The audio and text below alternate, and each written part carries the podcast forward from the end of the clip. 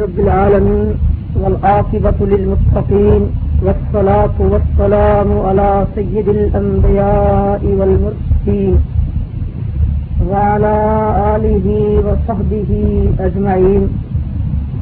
أما بعد، فأعوذ بالله السميع العليم من الشيطان الرجيم. بسم الله الرحمن الرحيم. قال الله عز وجل في القرآن المجيد والفرقان الحميد. يا أيها الذين آمنوا إذا قمتم إلى الصلاة فاغسلوا وجوهكم وعيديكم إلى المرافق وامسهوا برؤوسكم وأرجلكم إلى القعبين. وقال رسول الله صلى الله عليه وسلم عن أبي هريرة رضي الله عنه أن رسول الله صلى الله عليه وسلم قال، إن الله لا يقبل صلاة أهدكم إذا أهدف حتى يتوضع رواه البخاري ومسلم. ہر قسم کی حمد و ثنا، بڑائی کبریائی رب ذوالجلال والاکرام کی ذات کے لائق اور زیبا ہے۔ انجن درود و سلام، نبی کائنات، احمد مشتبہ محمد مصطفیٰ صلی اللہ علیہ وسلم کی ذات اقدس کے لیے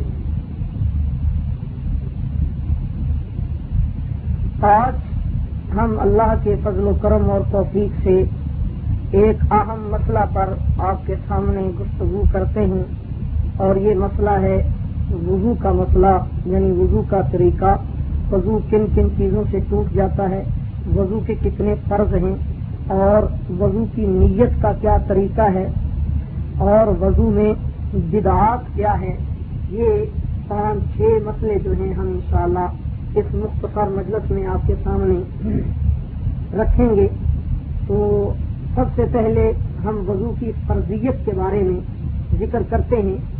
تو جیسا کہ شرح صبر السلام میں ذکر ہے کہ وضو جو ہے یہ سن دو ہجری میں مدینے میں فرض کیا گیا۔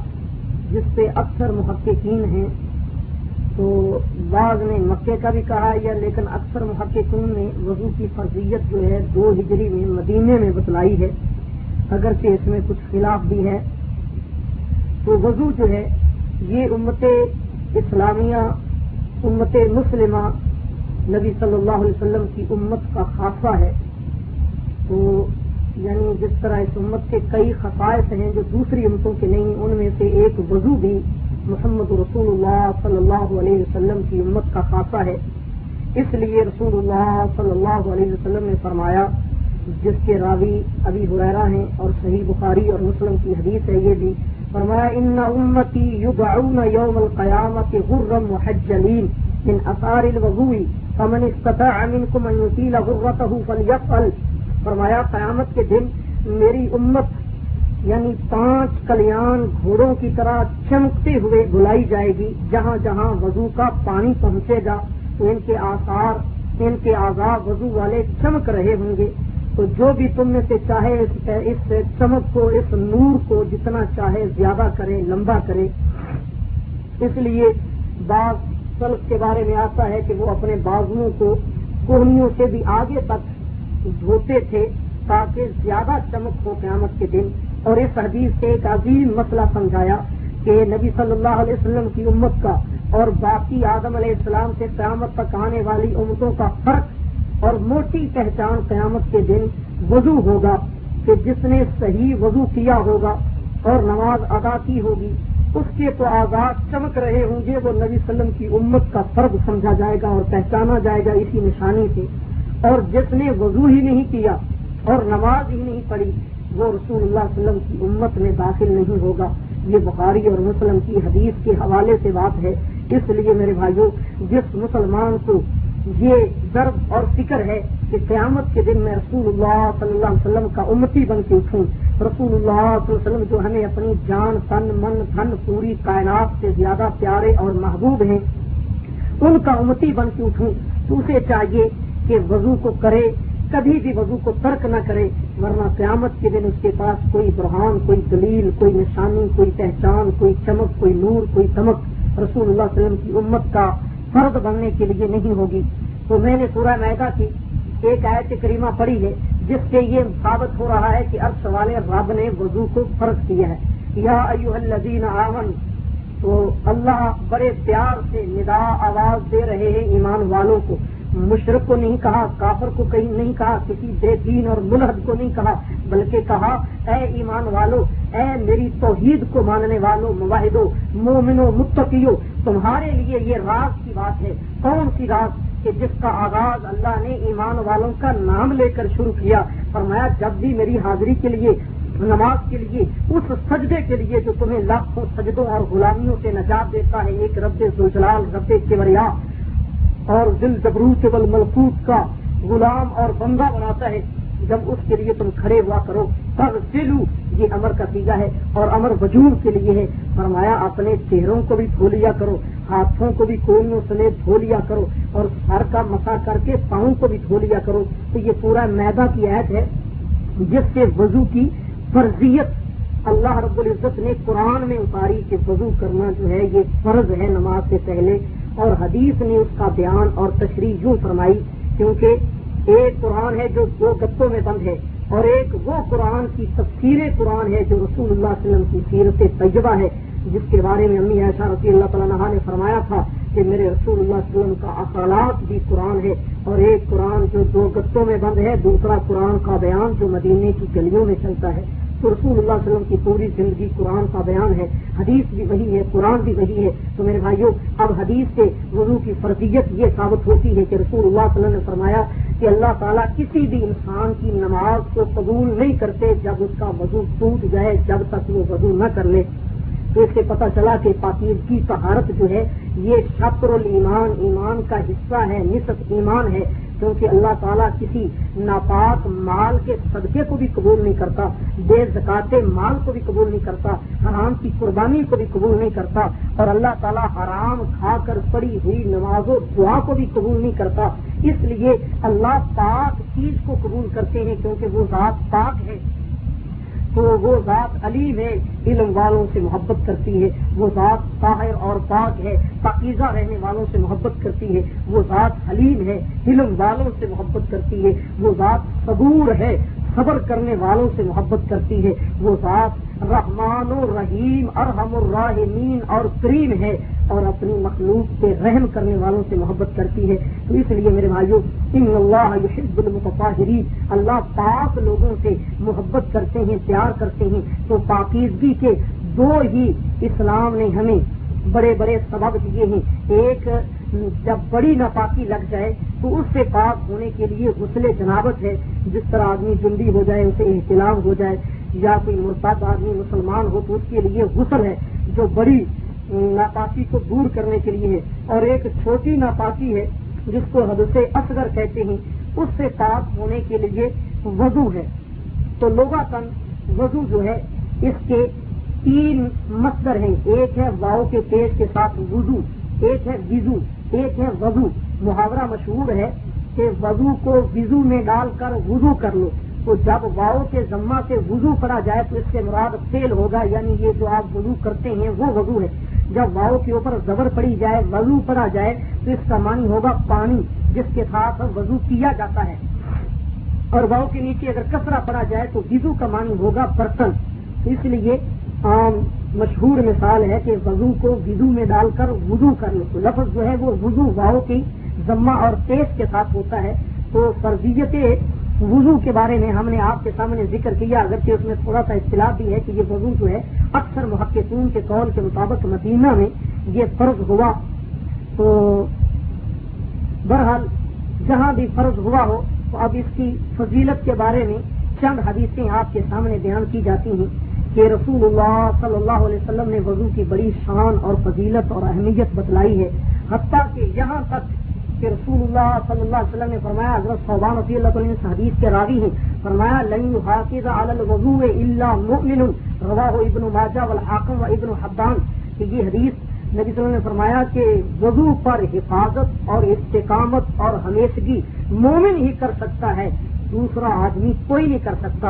اس سے یہ بھی پتہ چلتا ہے کہ جتنے منافق، بے ایمان اور غیر مومن اور بدتی اور مشرق اور دو نمبر کے مولوی اور پیر ہوتے ہیں، وہ پانچ وقت کی نماز سے حفاظت نہیں کر سکتے، تو پانچ وقت کے وضو سے حفاظت کیسے کریں؟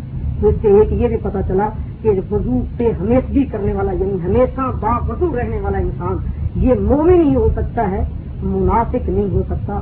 تو رسول اللہ علیہ وسلم کی یہ حدیث بھی آپ کے سامنے نسل آ گئی۔ اب دوسری ایک اور عظیم حدیث رسول اللہ صلی اللہ علیہ وسلم نے جو وضو کی فضیلت کے بارے میں بیان فرمائی، فرمایا کہ حضرت عبداللہ الصنابسی کی حدیث ہے کہ رسول اللہ صلی اللہ علیہ وسلم نے فرمایا، اذا توضا العبد المؤمن فتمزمز خرجت الخطايا من فيه واذا استنصر خرجت الخطايا من انفه واذا غسل وجهه فخرجت الخطايا من وجهه حتى تخرج من تحت اشفار عينيه. کہ رسول اللہ صلی اللہ علیہ وسلم نے فرمایا، جب مومن بندہ وضو کرتا ہے تو اس کی غلطیاں جب کلی کرتا ہے تو منہ کی غلطیاں اللہ معاف فرما دیتے ہیں۔ جب ناک سے پانی ڈال کے جھاڑتا ہے، ناک کی غلطیوں کو اللہ معاف فرما دیتے ہیں۔ جب چہرے پہ پانی ڈالتا ہے تو چہرے کے گناہ دھل جاتے ہیں۔ حتیٰ کہ اس کی آنکھوں کی پلکوں کے نیچے کے گناہوں کو بھی اللہ معاف فرما دیتے ہیں۔ اور حتیٰ کہ اس کے ناخنوں کے نیچے کے گناہوں کو بھی اللہ غلطیوں سے پاک اور گناہوں سے دھو ڈالتے ہیں۔ فیضا مصحب راہ ہی خراجت الخطا یا ملوا ہی جب سر کا مسا کرتا ہے تو اس کے سر کی غلطیوں کو اللہ ختم کر دیتے ہیں۔ سوچو، فکر کی غلطیوں کو اللہ سر کی غلطیوں کو معاف فرما دیتے ہیں۔ تو جب کانوں کا مسا کرے تو کانوں کی غلطیاں اللہ معاف فرما دیتے ہیں۔ تو اس لیے میرے بھائیوں آگے رسول اللہ صلی اللہ علیہ وسلم فرمایا، کانا مشیو مسجد و فلاط ہوں نہ اور اس کا مسجد کی طرف جانا یہ نفلی اور اضافی عبادت بن جاتا ہے، حتیٰ کہ نماز بھی اس کی نفلی اور اضافی عبادت میں شمار ہو جاتی ہے کہ اس کے گناہ کو اللہ وضو سے ہی دھو ڈالتے ہیں، جو صغیرہ گناہ ہوتے ہیں، کیونکہ قبیر گناہ کو توبہ سے معاف ہوتے ہیں۔ تو یہ وضو کی فضیلت ہے۔ اس طرح بھی حریرہ رضی اللہ تعالیٰ نے فرمایا، یہ جو آپ نے حدیث ابھی سنی ہے اور حضرت عثمان رضی اللہ تعالیٰ عنہ کی حدیث ہے کہ انہوں نے ایک دفعہ رسول اللہ صلی اللہ علیہ وسلم کو دیکھا۔ اور فرمایا کہ توجہ نہ ہوا وضو کہ میرے آقا علیہ السلاط اسلام نے اسی طرح وضو فرمایا تھا، جس طرح میں نے وضو کیا اور بعد میں کہا، من توجہ ہاکا وہ پھر لہو ما تقدم من غمبی ہی اور جس نے اس طرح وضو کیا، اللہ اس کے پہلے سارے گناہوں کو معاف فرما دیں گے۔ وکانت سلاط ہوں مچی ہوں مسجد نافلتن اور اس کا مسجد کی طرف جانا اور نماز اللہ اضافی اجر و ثواب کا سبب بنا دیں گے، نافل تعظیم کا معنی یہاں زیادہ تو نہیں یعنی زیادہ اجر کے زیادہ کا سبب ہے، تو یہ نہ سمجھ لے کہ شاید فرضی نماز بھی نفل بن جائے گی۔ تو ان ابھی حریرہ رضی اللہ تعالیٰ عنہ، رسول اللہ صلی اللہ علیہ وسلم سے بیان کرتے ہیں، کہتے ہیں کہ میرا آقا علیہ السلاۃ والسلام نے فرمایا دراجات کیا میں تمہیں وہ راہ نہ بتلا دوں، وہ گر، وہ راز، وہ طریقے اور وہ راستے نہ بتلا دوں جن کی وجہ سے عرش والا رحمان گناہوں اور غلطیوں کو معاف فرما دیتا ہے، اس بندہ عاجز کے درجات کو بلند فرما دیتا ہے۔ تو ہم نے کہا، بلا یا رسول اللہ، کیوں نہیں یا رسول اللہ صلی اللہ علیہ وسلم ضرور بتلائیے؟ تو رسول اللہ صلی اللہ علیہ وسلم نے فرمایا اس باب الوضو المکار کے وضو کو ناپسند حالت کے وقت مکمل کرنا۔ مکارے کا مطلب ہے، جب سخت سردی ہو یا دل نہ چاہ رہا ہو وضو کرنے کو، تو اس وقت آدمی وضو کو صحیح طریقے سے، مکمل طریقے سے وضو کو کرے یعنی اچھے طریقے سے بازو کو دھوئے اور آگے تک پانی پہنچائے۔ کثرت الخطا الى المساجد اور مسجدوں کی طرف زیادہ قدم چل کر جانا۔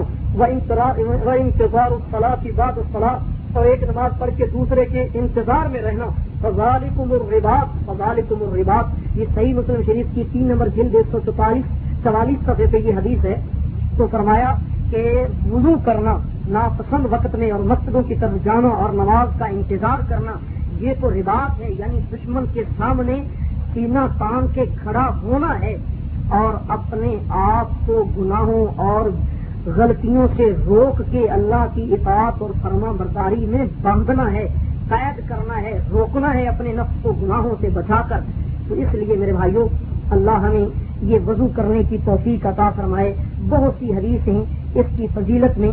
اور ایک حدیث ہے حکمہ بن عامر رضی اللہ تعالیٰ عنہ بیان کرتے ہیں کہ رسول اللہ صلی اللہ علیہ وسلم نے فرمایا ما من احد يتوضا فيحسن الوضوء ويصلي ركعتين کہ جب کوئی بندہ اچھے طریقے سے کامل وضو کر کے رب زلجلال کے لیے دو رکت نماز پڑھے یق بل بقلبه ہی وجهه علیہما الا وجبت له الجنہ، وہ دل سے متوجہ ہو کے مومن ہو، مشرق اور بدعتی نہ ہو، اور صحیح ایمان کے ساتھ، دل کی توجہ اور التفاق آجی انتصاری اور خصو و خجو اور پیار، محبت اور جو عبادت کی شرطیں ہیں، کمال محبت بھی ہو، کمال عز و انکساری بھی ہو، اور اپنے چہرے اور دل و دماغ سے متوجہ ہو کر دور رکت پڑھے ناپ کے وہی والی بتہا محمد رسول اللہ علیہ وسلم نے بشیر و نذیر، نبی علیہ السلط والسلام نے خوشخبری سنائی اللہ واجب اللہ الجنہ اللہ اس دو رکت پڑھنے والے کے لیے جنت کو واجب فرما دیتا ہے۔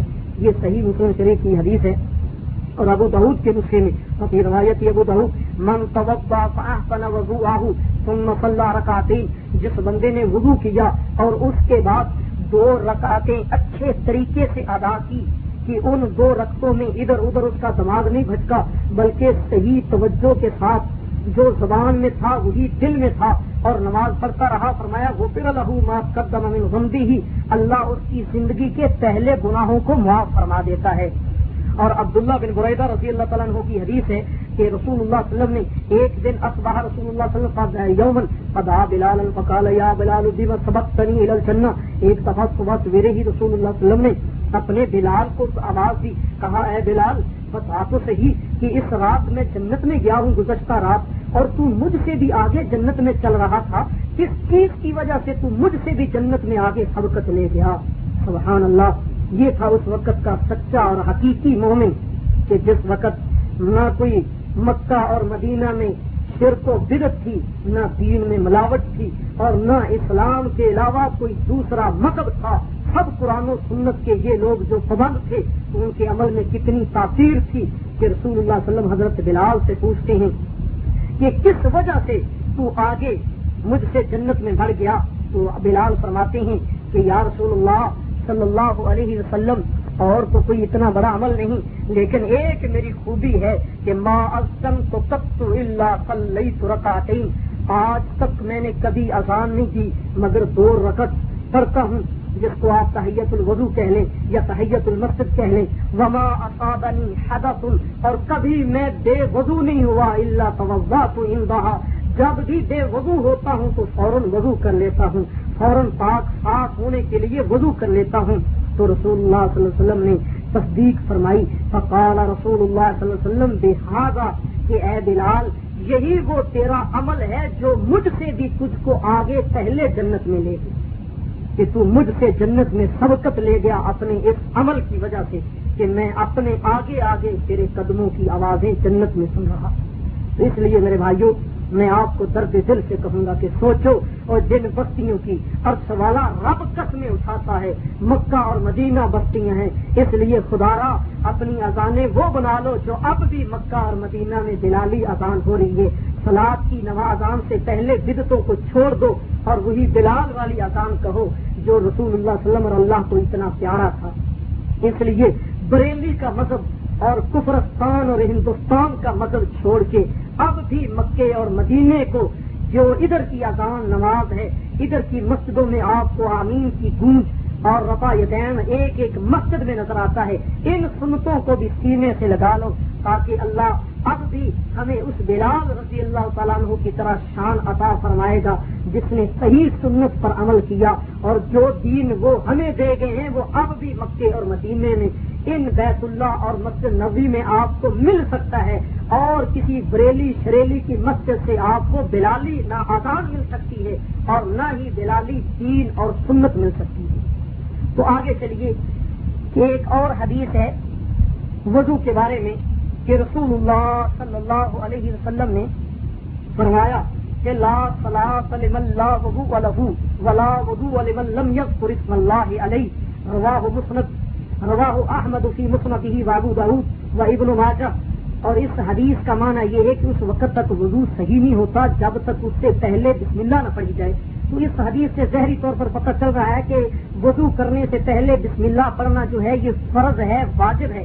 اس لیے امام احمد بن حنبل رحمہ اللہ اور زہریہ نے تو بھولنے والے پر یا جس کو یاد ہو سب پر بسم اللہ پڑھنا وضو سے پہلے فرض قرار دیا ہے اور حنفیہ نے اور شافیہ نے وضو کو سنت قرار دیا ہے لیکن صحیح بات ہے میں سارے طبقات آپ کے سامنے ذکر کر رہا ہوں کیونکہ ہمارا موقف یہ ہے جو مدینے میں ہمیں چار سال تک پڑھایا گیا وہ یہ ہے کہ کئی جہل ملا کو ہمارے بارے کہتے ہیں کہ یہ لوگ اماموں کو نہیں مانتے، یہ صحابہ کو نہیں مانتے، جو خود شیعہ وغیرہ کے ایجنٹ ہوتے ہیں، وہ مسلمانوں کو بچھیرنے کے لیے ایسی باتیں کرتے ہیں۔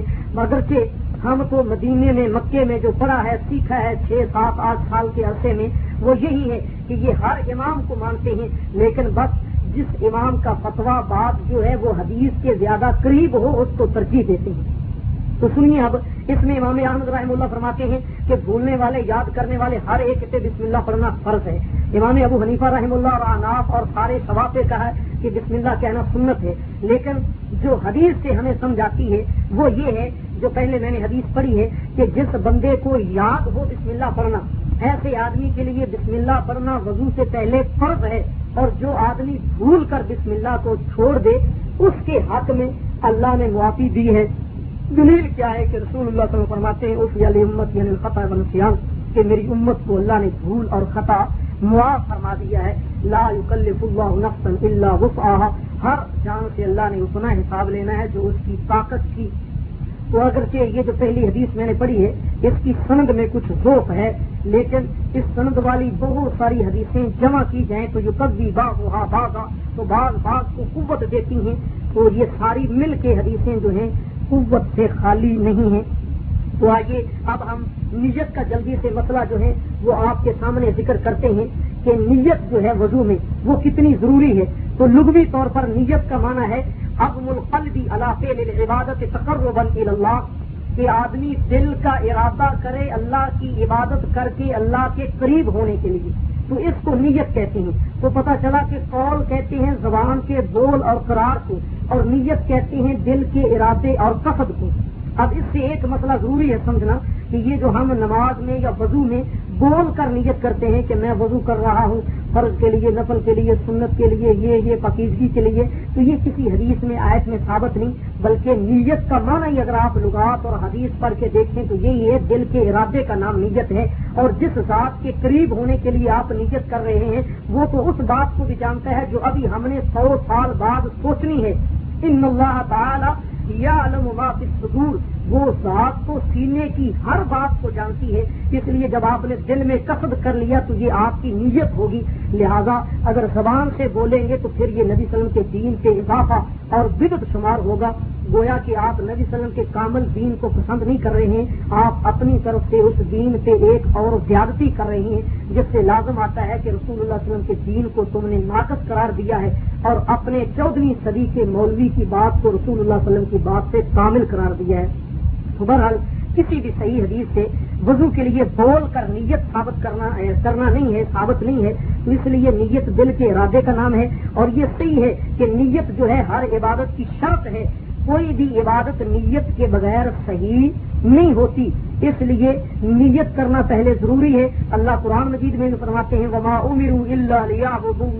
الدین کہ تم کو اللہ کی عبادت کا حکم دیا گیا ہے۔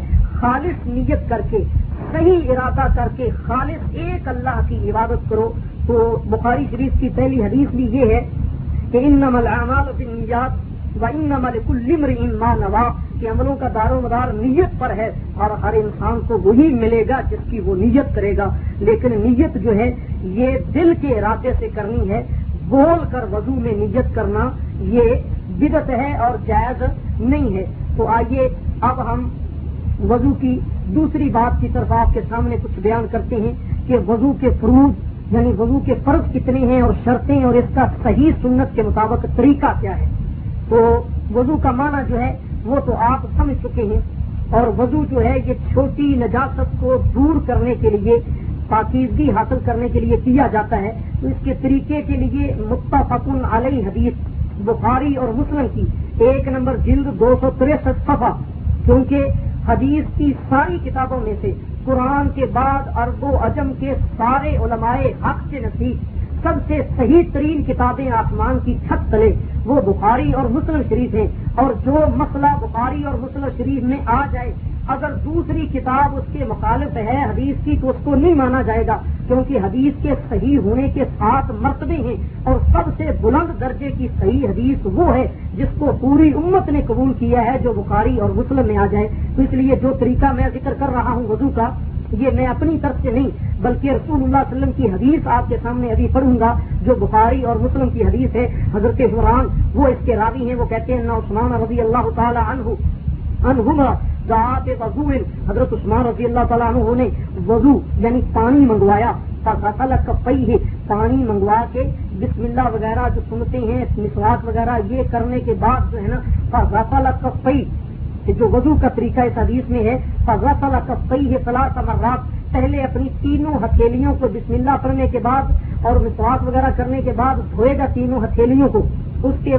دونوں ہتھیلیوں کو تین مرتبہ دھوئے گا۔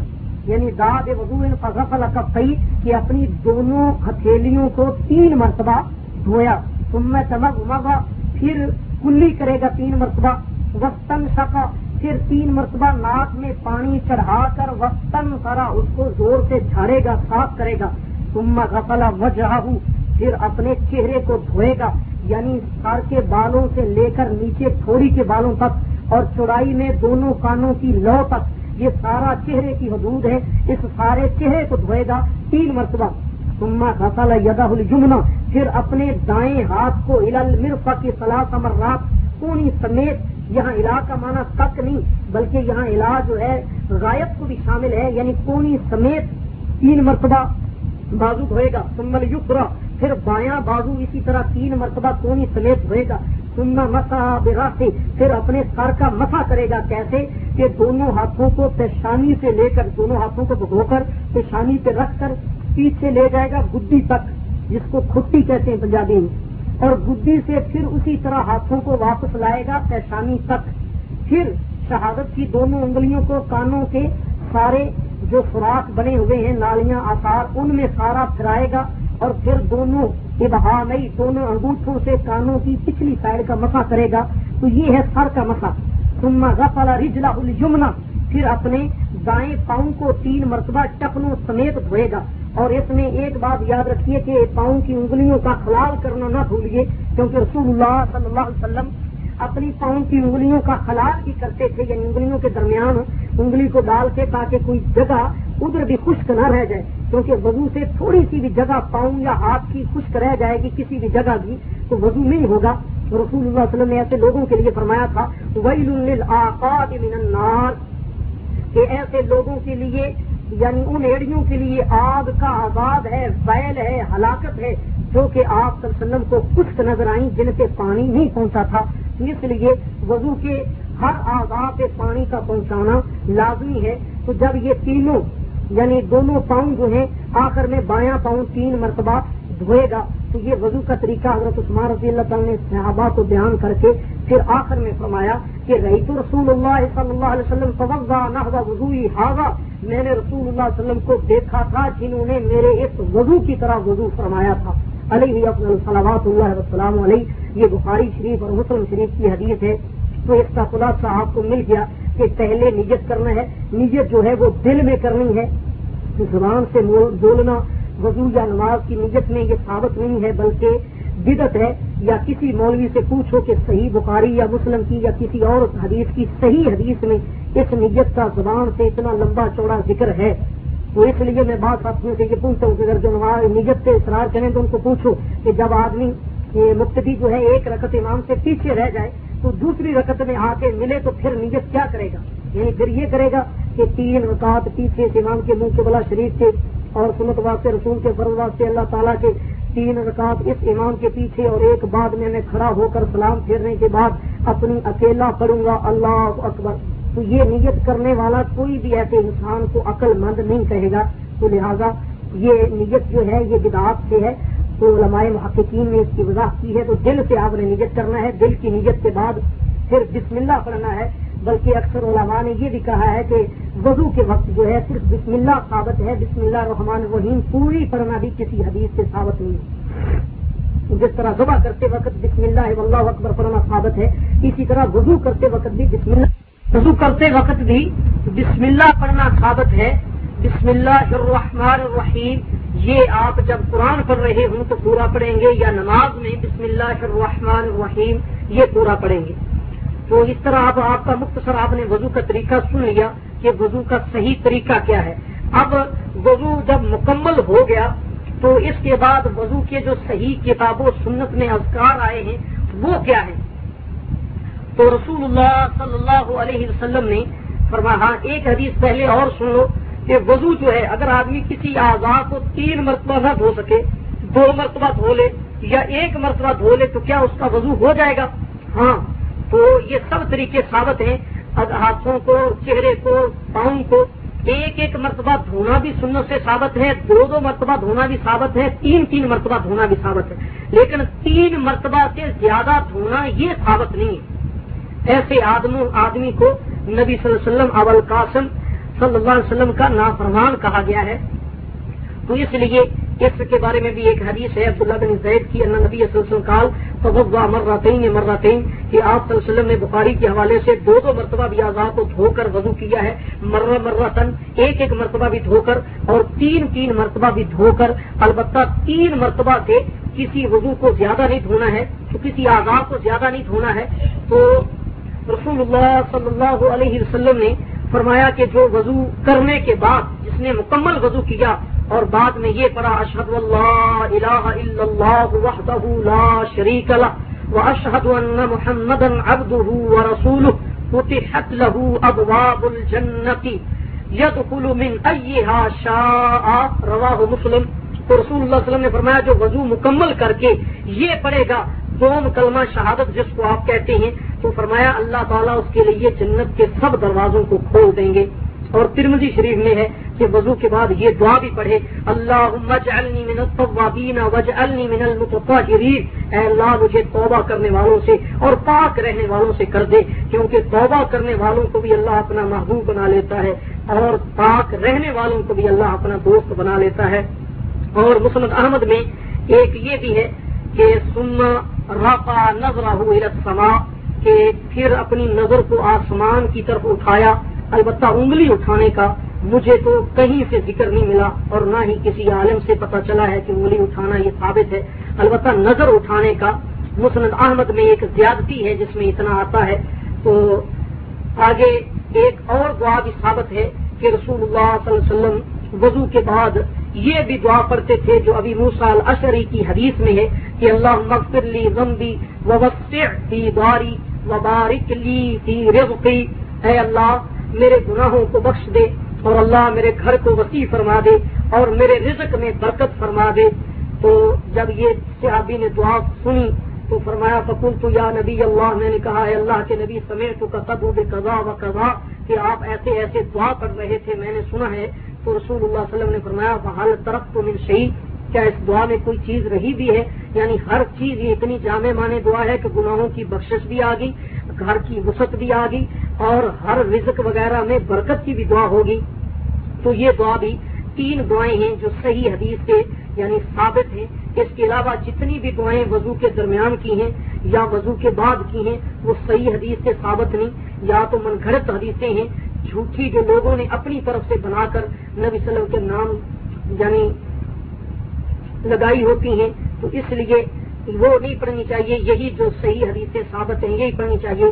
تو آئیے اب ہم وضو کی شروع تو ہو، اس کی شرطوں کا ذکر کرتے ہیں۔ کہ جن کے نہ ہوتے ہوئے وضو نہیں ہوتا۔ شرط کا مطلب ہے کہ جب شرط نہ ہوگی تو وضو نہیں ہوگا۔ جیسے اب وقت کا داخل ہونا شرط ہے نماز کے لیے، تو جب تک وضو نماز کا وقت نہیں ہوگا، آپ نماز پڑھ بھی لیں گے تو نماز نہیں ہوگی۔ تو یہ شرطوں کا مطلب ہے کہ اگر یہ شرطیں نہیں ہوں گی تو آپ کا وضو نہیں ہوگا۔ پہلی نمبر پہلی نمبر پر شرط ہے، وضو اس انسان کا ہے جو اسلام لے آئے، جو مسلمان ہو، مومن ہو۔ البتہ منافق آدمی، مشرق آدمی ساری زندگی وضو کرتا بھی رہے تو اسے کوئی فضیلت اور نیکی نہیں ملے گی۔ پہلے لازمی ہے کہ وہ پکا مومن مسلمان، واحد مقتب سنت اور رسول اللہ علیہ وسلم کا سچا غلام اور تابے دار اور احاط گزار اور وفادار اور صحیح غلام بنے۔ پھر ہے اور دوسری ہے عقل یعنی بے وقوف بندہ جو جس کی عقل ہی نہیں ہے، اس کا بھی وضو نہیں ہوگا کیونکہ وہ اسلام کا مقلب ہی نہیں۔ اس طرح جو غیر بالغ ہے، اس کے لیے بھی یعنی عقل کا ہونا لازمی ہے اور تمیز یعنی اس کے پاس بلوغت ہو، اس کے پاس ہوش ہو یعنی وہ سن تمیز کو جو تکلیف کی عمر ہے اس کو پہنچ چکا ہو۔ اور یہ تین شرطیں تو ہر عبادت میں پائی جاتی ہیں۔ جو بھی عبادت ہو، اس میں اسلام عقل تمیز کا ہونا لازمی ہے۔ اگر یہ شرطیں نہیں ہیں تو اسلام کی کوئی عبادت بھی قبول نہیں ہے۔ چاہے حج ہو، چاہے نیت ہو، چاہے کوئی بھی ہو۔ تو آگے ہے یعنی وہ چیزیں جو وضو کو توڑ دیتی ہیں، وہ آخر میں ہم ذکر کریں گے کہ سات آٹھ ہیں جو چیزیں وضو کو توڑ دیتی ہیں۔ تو ان کا ازالہ کرنا، ان میں سے کوئی چیز نہ ہو، پھر استنجا کرنا اور استجمار یعنی ڈھیلا وغیرہ استعمال کرنا۔ اسی طرح تو ہوئی یا تو ماں کہ پانی کا پاک ہونا، کہ پانی بھی پاک ہو، اگر ناپاک پانی ہو تو پھر بھی وضو نہیں ہوگا۔ اسی طرح پانی جو ہے وہ حلال والا ہو، کسی کا چھینا ہوا اور حرام کا پانی نہ ہو، غصب شدہ پانی نہ ہو، پانی پاک ہو اور ناپاک نہ ہو۔ وہ ابا ہو اور وہ پانی مباح ہو یعنی جائز طریقے سے حاصل ہو، ناجائز اور حرام نہ ہو۔ اور اگر جسم پہ کوئی پٹی وغیرہ یعنی گہرا زخم نہیں ہے، زخم کی صورت میں جب نقصان ہوتا ہو تو پھر تو آدمی اس کے اوپر مسا کر سکتا ہے۔ لیکن ویسے اگر کوئی جسم پہ پٹی یا کوئی ایسا کپڑا وغیرہ لگا ہے، جو جو وضو کے اعضاء ہے، تو اس کو اتارنا ضروری ہے۔ کیونکہ جب تک اس کو اتارا نہیں جائے گا، تو جلد تک پانی نہیں پہنچے گا۔ جب تک بشر جلد تک پانی نہیں پہنچے گا، تو وضو نہیں ہوگا۔ تو اب وضو کے جو ہے نا چھ فرض ہیں۔ پہلا فرض کیا ہے؟ غفل الوچ اپنے چہرے کو دھونا۔ تو اسی چہرے میں کلی اور ناک میں پانی ڈالنا اور یہ سب شامل ہے۔ دوسرا فرض ہے، کونیوں سمیت دونوں ہاتھوں کو دھونا۔ ترتیب۔ و مس و جمی ہے پھر پورے سر کا مسا کرنا۔ یہ تیسرا فرض ہے، جس میں دونوں کان بھی شامل ہیں۔ اور چوتھا فرض ہے گس رج نہیں دونوں پاؤں کو گھٹنوں ٹکنوں سمیت دھونا۔ اور پانچواں فرض ہے ترتیب۔ کہ آدمی یہ وضو کا جو ہے نا ترتیب سے کرے۔ مثلا اگر کوئی آدمی جو ہے وہ سر کا مسا پہلے کر لے اور چہرہ بعد میں دھوئے یا ہاتھ پہلے دھو لے اور پاؤں بعد یعنی پاؤں بعد میں پاؤں جو ہے وہ پہلے دھو لے اور ہاتھ بعد میں دھوئے، تو ترتیب الٹ پلٹ ہونے سے پھر بھی وضو نہیں ہوگا۔ تو پانچواں فرض کیا ہے کہ ان چھ فرضوں کو ترتیب سے کرے۔ اور چھٹا ہے موالات کہ ان کو یعنی مسلسل اور پے در پے بغیر وقفے کے کرے۔ یہ نہیں کہ چہرہ دھو کر کوئی کام کرنے لگے یا باتیں کرنے لگے حتیٰ کہ چہرہ خشک ہو جائے اور بعد میں پھر آ کے ہاتھ دھونے شروع کر دے۔ نہیں، جب وضو کرنا ہے تو یہ ایک مستقل عبادت ہے۔ اس کو تسلسل کے ساتھ پورا کرنا ہے۔ درمیان میں اس میں وقفہ نہیں کرنا ہے۔ تو اس لیے اب آگے ان کی چھ چیزوں کے بہت سارے دلائل بھی ہیں۔ اگر ان کو ذکر کیا جائے تو بات کافی لمبی ہو جائے گی، لیکن ترتیب کی دلیل یہ ہے کہ رسول اللہ علیہ وسلم نے فرمایا کہ جس طرح کہ فرمایا، اب داؤ بما بد اللہ بھی جب آپ صفا اور مروا کی صحیح کرنے لگے تو فرمایا کہ بے شک میرے رب نے بھی قرآن میں ان صفا ول مروا تمن شاہ اللہ، تو پہلے صفا کا ذکر کیا ہے، پھر مروا کا کیا ہے، تو میں بھی اپنے رب کی اس بتائی ہوئی ترتیب سے اب داؤ میں بھی ابتدا کرتا ہوں، جس طرح میرے اللہ نے ابتدا فرمائی ہے۔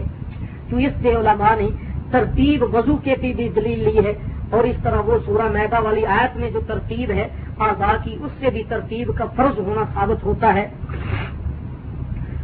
اور جو حدیث پہلے امر بن ابسا کی گزر چکی ہے، یہ بھی ترتیب کے لیے ہے۔ اس طرح موالات میں بھی یعنی اتنا آدمی خیال رکھے کہ اگر گرمی ہے یا سردی ہے تو کم از کم جو ہے نا، ایک عزب خشک ہونے سے پہلے پہلے دوسرے عزب کو دھونا شروع کر دے۔ یہ ہے موالات یعنی مسلسل وضو کرنا۔ اس میں یعنی وقفہ زیادہ نہ ہو۔ تو آگے وضو کی سنتیں جو ہیں، جلدی سے ان کا بھی ہم تذکرہ کر دیتے ہیں۔ تو وضو میں بہت ساری سنتے ہیں۔ تو جن میں سے آپ پہلے کچھ تو سن چکے ہیں۔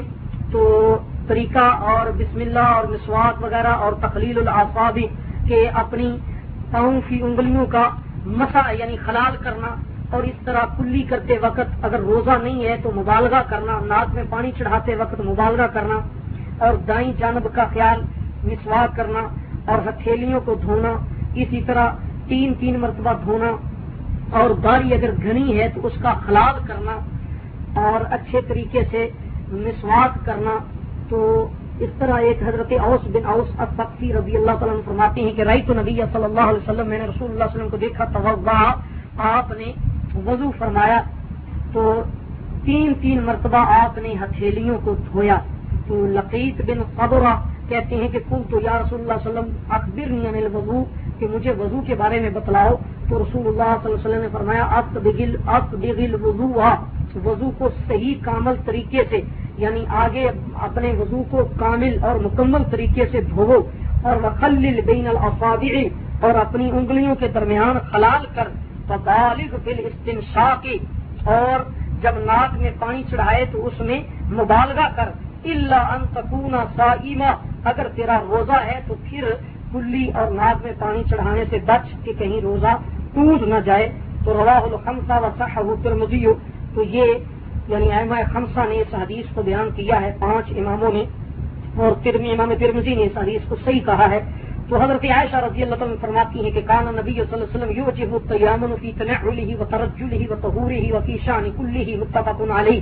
کہ رسول اللہ صلی اللہ علیہ وسلم کو ہر چیز میں دائیں جانب پسند تھی، جوتا پہننے میں اور کنگی کرنے میں اور اسی طرح یعنی پانی یعنی غسل کرنے میں، وضو کرنے میں۔ اور دوسرے جتنے کام ہیں، اس میں البتہ مسجد میں نکلتے وقت رسول اللہ صلی اللہ علیہ وسلم بایاں پاؤں پہلے رکھتے تھے، یا لیٹرین جاتے وقت، یا استنجا وغیرہ جو دوسرے کام ہیں، ان میں بائیں سے یعنی جو گھٹیا کام ہے ان سے بایاں ہاتھ استعمال کیا جائے گا۔ اور جو صحیح برکت والے یا معزز کام ہیں، ان کے لیے دائیں۔ تحلیل الحیا کہ رسول اللہ صلی اللہ علیہ وسلم کا داڑھی مبارک کا خلال کرنا اس میں حضرت عثمان رضی اللہ تعالیٰ عنہ کی حدیث ہے کہ کانا یو الحیت جو ترمزی ابن ماجہ میں ہے، تو رسول اللہ صلی اللہ علیہ وسلم اپنی داڑھی مبارک کا بھی خلال کیا کرتے تھے۔ تو اس طرح جس کا طریقہ ابو داود میں حضرت انس رضی اللہ بیان کرتے ہیں کہ جب رسول اللہ صلی اللہ علیہ وسلم وضو کرتے، آخذ کپن من مائن کہ ایک ہتھیلی پہ پانی لیتے فعد خلا ہوتا تھا کی ہی پھر اس پانی کو اپنی تھوڑی کے نیچے داخل فرماتے۔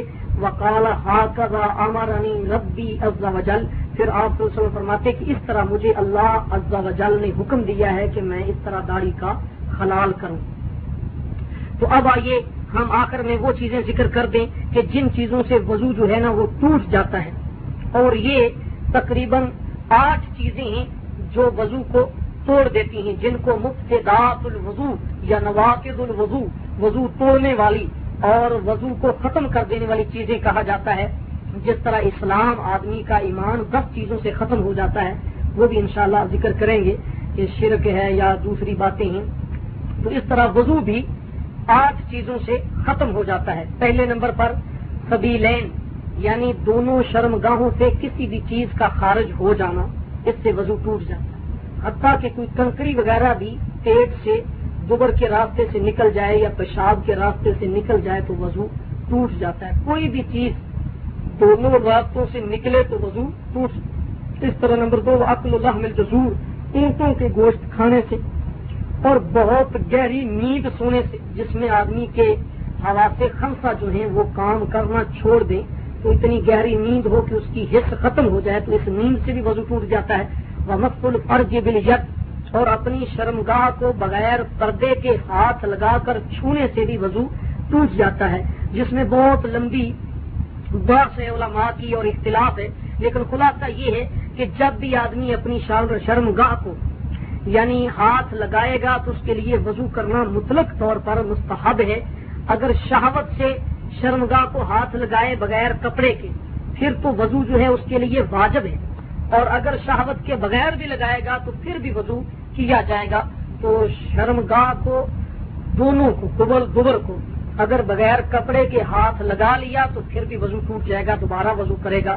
وہ بیما یوجب غسل اور ہر وہ چیز جس سے غسل واجب ہو جاتا ہے، اس سے اولا طور پر وضو بھی ٹوٹ جاتا ہے۔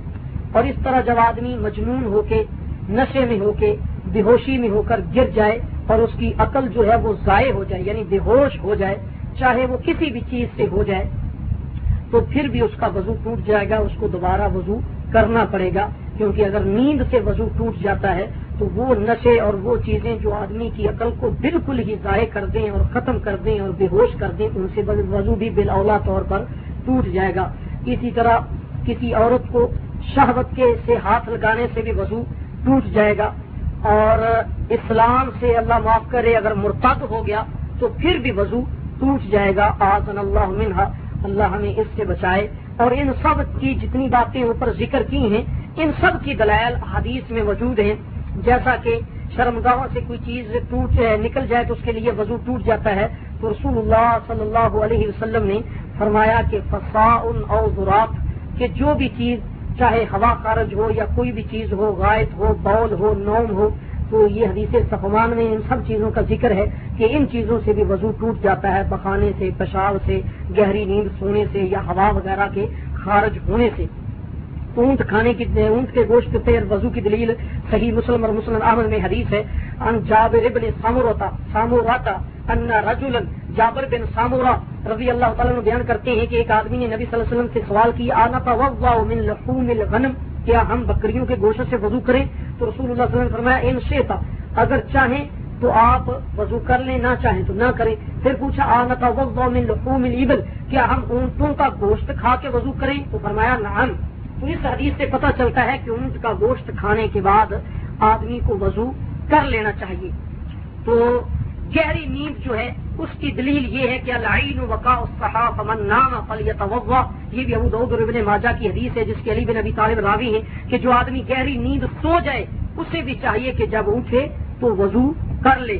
البتہ بیٹھا بیٹھا آدمی سو جائے تو اس پہ وضو نہیں ہے، جس کی دلیل کہ کانا صاحب رسول اللہ صلی اللہ علیہ وسلم العشاء کہ نبی وسلم کے زمانے میں صحابہ عشاء کی نماز کا اس قدر انتظار کرتے، حتیٰ تک راؤس حتیٰ کہ ان کے سر جو ہیں وہ نیند کی وجہ سے جھک جاتے، ثم یصلون ولا يتوضؤون پھر وہ نماز اسی طرح پڑھ لیتے اور وضو نہ کرتے، یہ ابو دعود کی حدیث ہے وصاح دار کتنی اور اس کو دار کتنی نے صحیح کہا ہے وہ اصل حفی مسلم، اور اس حدیث کی اصل جو ہے وہ مسلم شریف میں ہے۔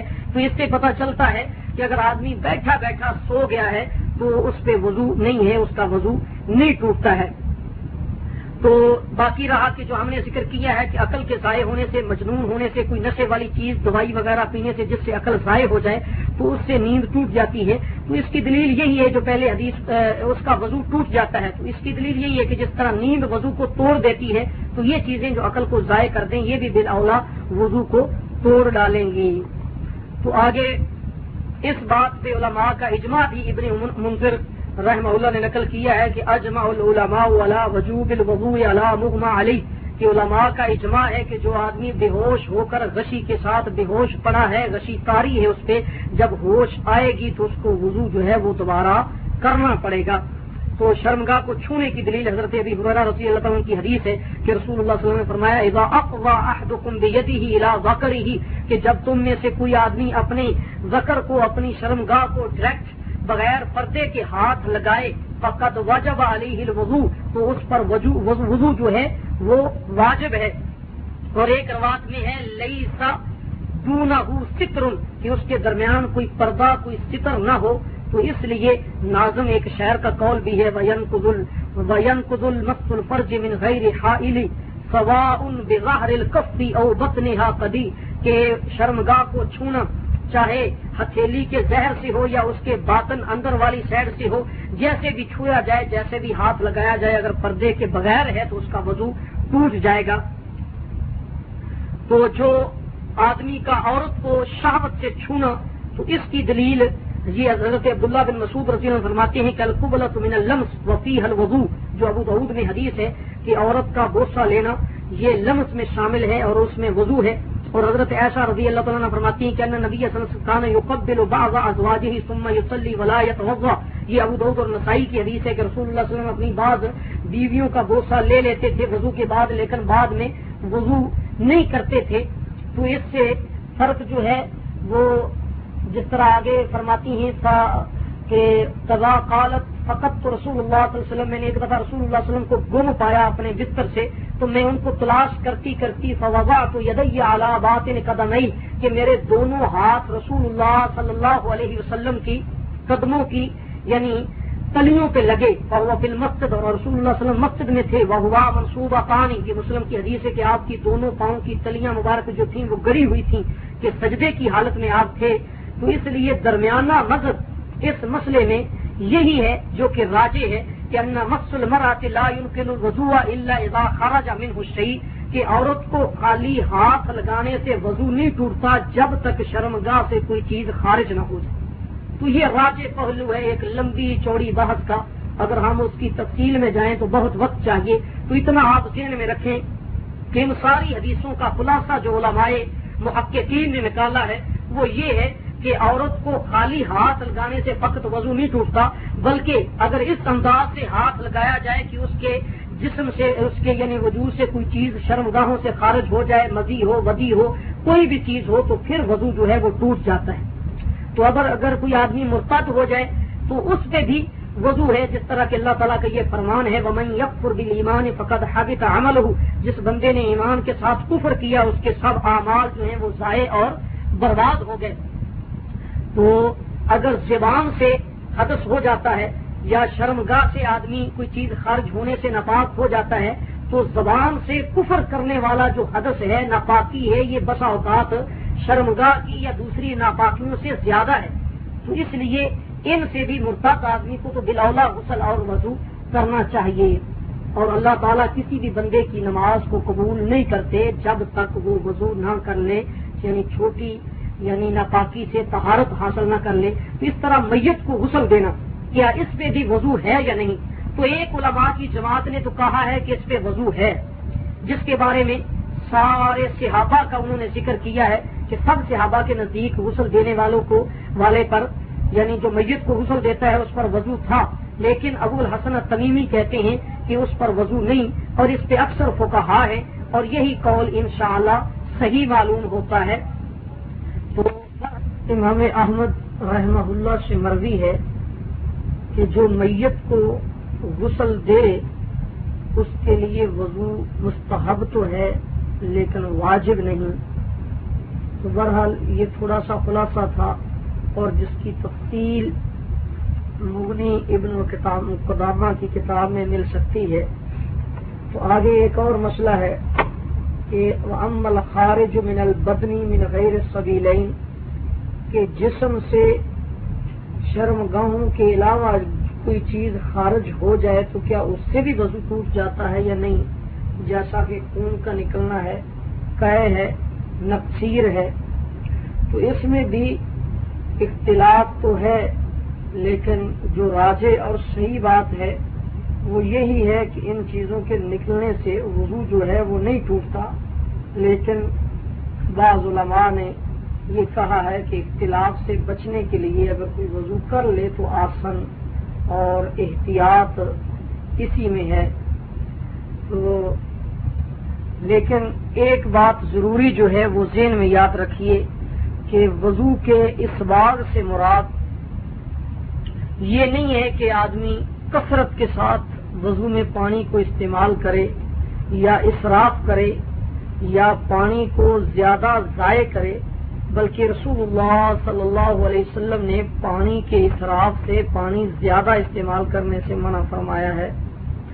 اور فرمایا کہ ایک صحابی جو تھے وہ وضو کر رہے تھے۔ تو رسول اللہ صلی اللہ علیہ وسلم نے اس کو کہا، ما حاض صرف یہ اصراف کیا ہے؟ اس نے تعجب سے پوچھا آفل وضو اصراف کیا وضو میں بھی اصراف ہے یا رسول اللہ علیہ وسلم؟ تو نبی صلی اللہ علیہ وسلم نے فرمایا، نعم، ولو كنت على نهر جار، کہ وضو میں بھی اسراف ہے، اگرچہ تو بہنے والی جاری نہر پر ہی کیوں نہ بیٹھا ہو، اس میں بھی پانی کو کم استعمال کر، زیادہ استعمال نہ کر۔ تو اس لیے بعض لوگوں کو وضو کرتے ہوئے وساوس کی بیماری ہوتی ہے۔ جیسا کہ ایک روایت میں بھی آتا ہے کہ نل البو شیطان یقال الہو البلحان فتقو وساوس الماء۔ کہ پانی کے وسوسوں سے بچو، کیونکہ ایک شیطان ہے وضو کے لیے، خاص کر جس کو ولحان کہا جاتا ہے، جو وسو سے ڈالتا ہے۔ اس لیے وضو سے یا کسی بھی عبادت میں افراد اور تفریح کمی یا بہت زیادتی سے بچنا چاہیے اور اعتدال والی راہ ہی حق کی راہ ہے۔ وائیے وضو میں یہ چار آزاد کو جو مختص کیا گیا ہے، اس کی حکمت کیا ہے؟ اصل حکمت تو اللہ تعالی کی ذات ہی جانتی ہے، جتنی عبادتیں ہیں، یہ اللہ کا حکم ہے۔ بغیر علت تلاش کی یہ کرنی چاہیے۔ لیکن جو علماء نے وضو کی حکمتوں میں سے بات کی ہے تو وہ یہ ہے کہ یہ چار آزاد ہاتھ پاؤں، چہرہ، سر، ان کے دھونے کے لیے اس لیے حکم ہے کہ یہ چار جو اعضاء ہیں، یہ ہی گناہوں میں زیادہ متحرک ہوتے ہیں۔ ان کے ساتھ ہی گناہ کیے جاتے ہیں۔ تو اس لیے جب ان اعضاء کو دھویا جائے گا تو اللہ تعالی انسان کو جسمانی یعنی حصی طہارت اور پاکیزگی بھی عطا کر دیتا ہے اور بعد میں جب وضو کر کے کلمہ شہادت پڑتا ہے تو اللہ مانوی طہارت بھی اسے عطا کر دیتے ہیں۔ یعنی جسمانی اور مانوی دونوں قسم کے گناہوں سے اللہ تعالیٰ اسے پاک کر دیتے ہیں۔ تو مانوی نجاست سے مراد شرک جب توحید کی گواہی دیتا ہے، کلمہ شہادت پڑھ کر تو اللہ شرک کی نجاست سے اسے پاک کرتے ہیں اور جب اپنے اعضاء کو دھوتا ہے تو اللہ تعالیٰ اسے جسمانی نجاست سے پاک کرتے ہیں اور شریعت کے جتنے مسائل ہیں، وہ انسان کی پاکیزگی کے لیے ہیں۔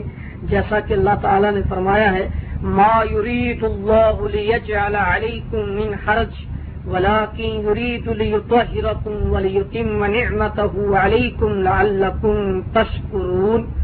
کہ اللہ تعالیٰ نے یہ شریعت جو ہے تم پہ کسی تنگی کے لیے فرض نہیں کی، بلکہ اللہ تعالیٰ اس سے تمہیں پاک کرنا چاہتے ہیں اور تم پر اپنی نعمت کو مکمل کرنا چاہتے ہیں تاکہ تم شکر کرو۔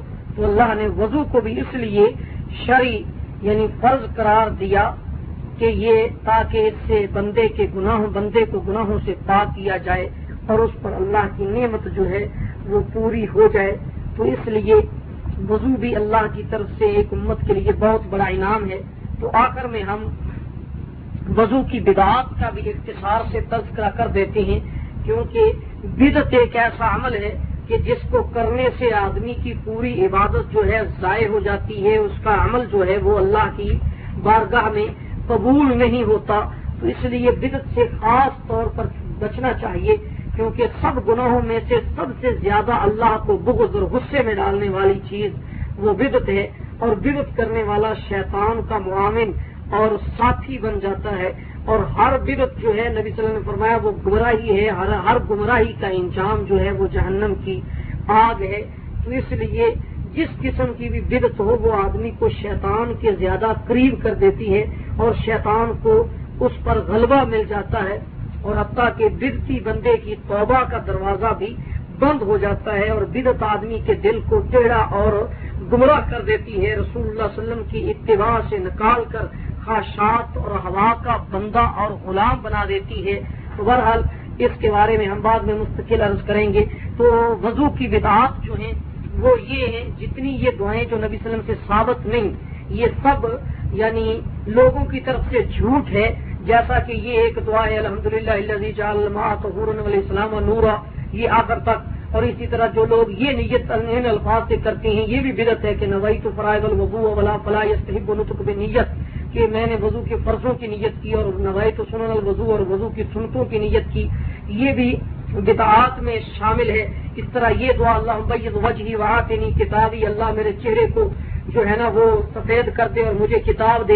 یہ بھی بدعت میں شامل ہے۔ اسی طرح سر کے مسے کو تین مرتبہ کرنا، یہ بھی بدعات وضو میں شامل ہے۔ اس طرح جو اردو یعنی کانوں کے پانی کو نئے طریقے سے لینا، یہ بھی سنت صحیحہ سے ثابت نہیں۔ اور گردن کا مسا کرنا، یہ بھی بدعت میں شامل ہے۔ اور اسی طرح جو آزاد کو تین مرتبہ سے زیادہ دھونا، یہ بھی بدعت میں شامل ہے۔ اور وضو کے بعد یہ سورہ یعنی قدر فی لیلت القدر۔ اس کو پڑھنا، یہ بھی بدعات وضو میں شامل ہے۔ اور اس طرح وضو کہ وضو یعنی ادعا لمن توجہ جس نے وضو کیا، اس کو یہ دعا دینی کہ زم زم۔ یہ بھی بدعات میں شامل ہے۔ تو ان سب کو دیکھنے کے لیے ایک کتاب ہے، المعجم البدا اس کا آپ چھ سو اکہتر اور چھ سو بہتر صفحہ دیکھیں۔ اس میں آپ کو یہ وضو کی ساری بدعات جو ہیں وہ مل جائیں گی۔ تو اللہ تعالی ہمیں بدعات سے بچا رسول اللہ صلی اللہ علیہ وسلم کی سنت پر چلنے والا بنائے، کیونکہ سنت کی راہ ہی جنت کی راہ ہے۔ جیسا کہ کسی نے کہا کہ چلا چل اے سالک اس سڑک پہ بے دھڑک سیدھی جنت کو جاتی ہے یہ سڑک۔ تو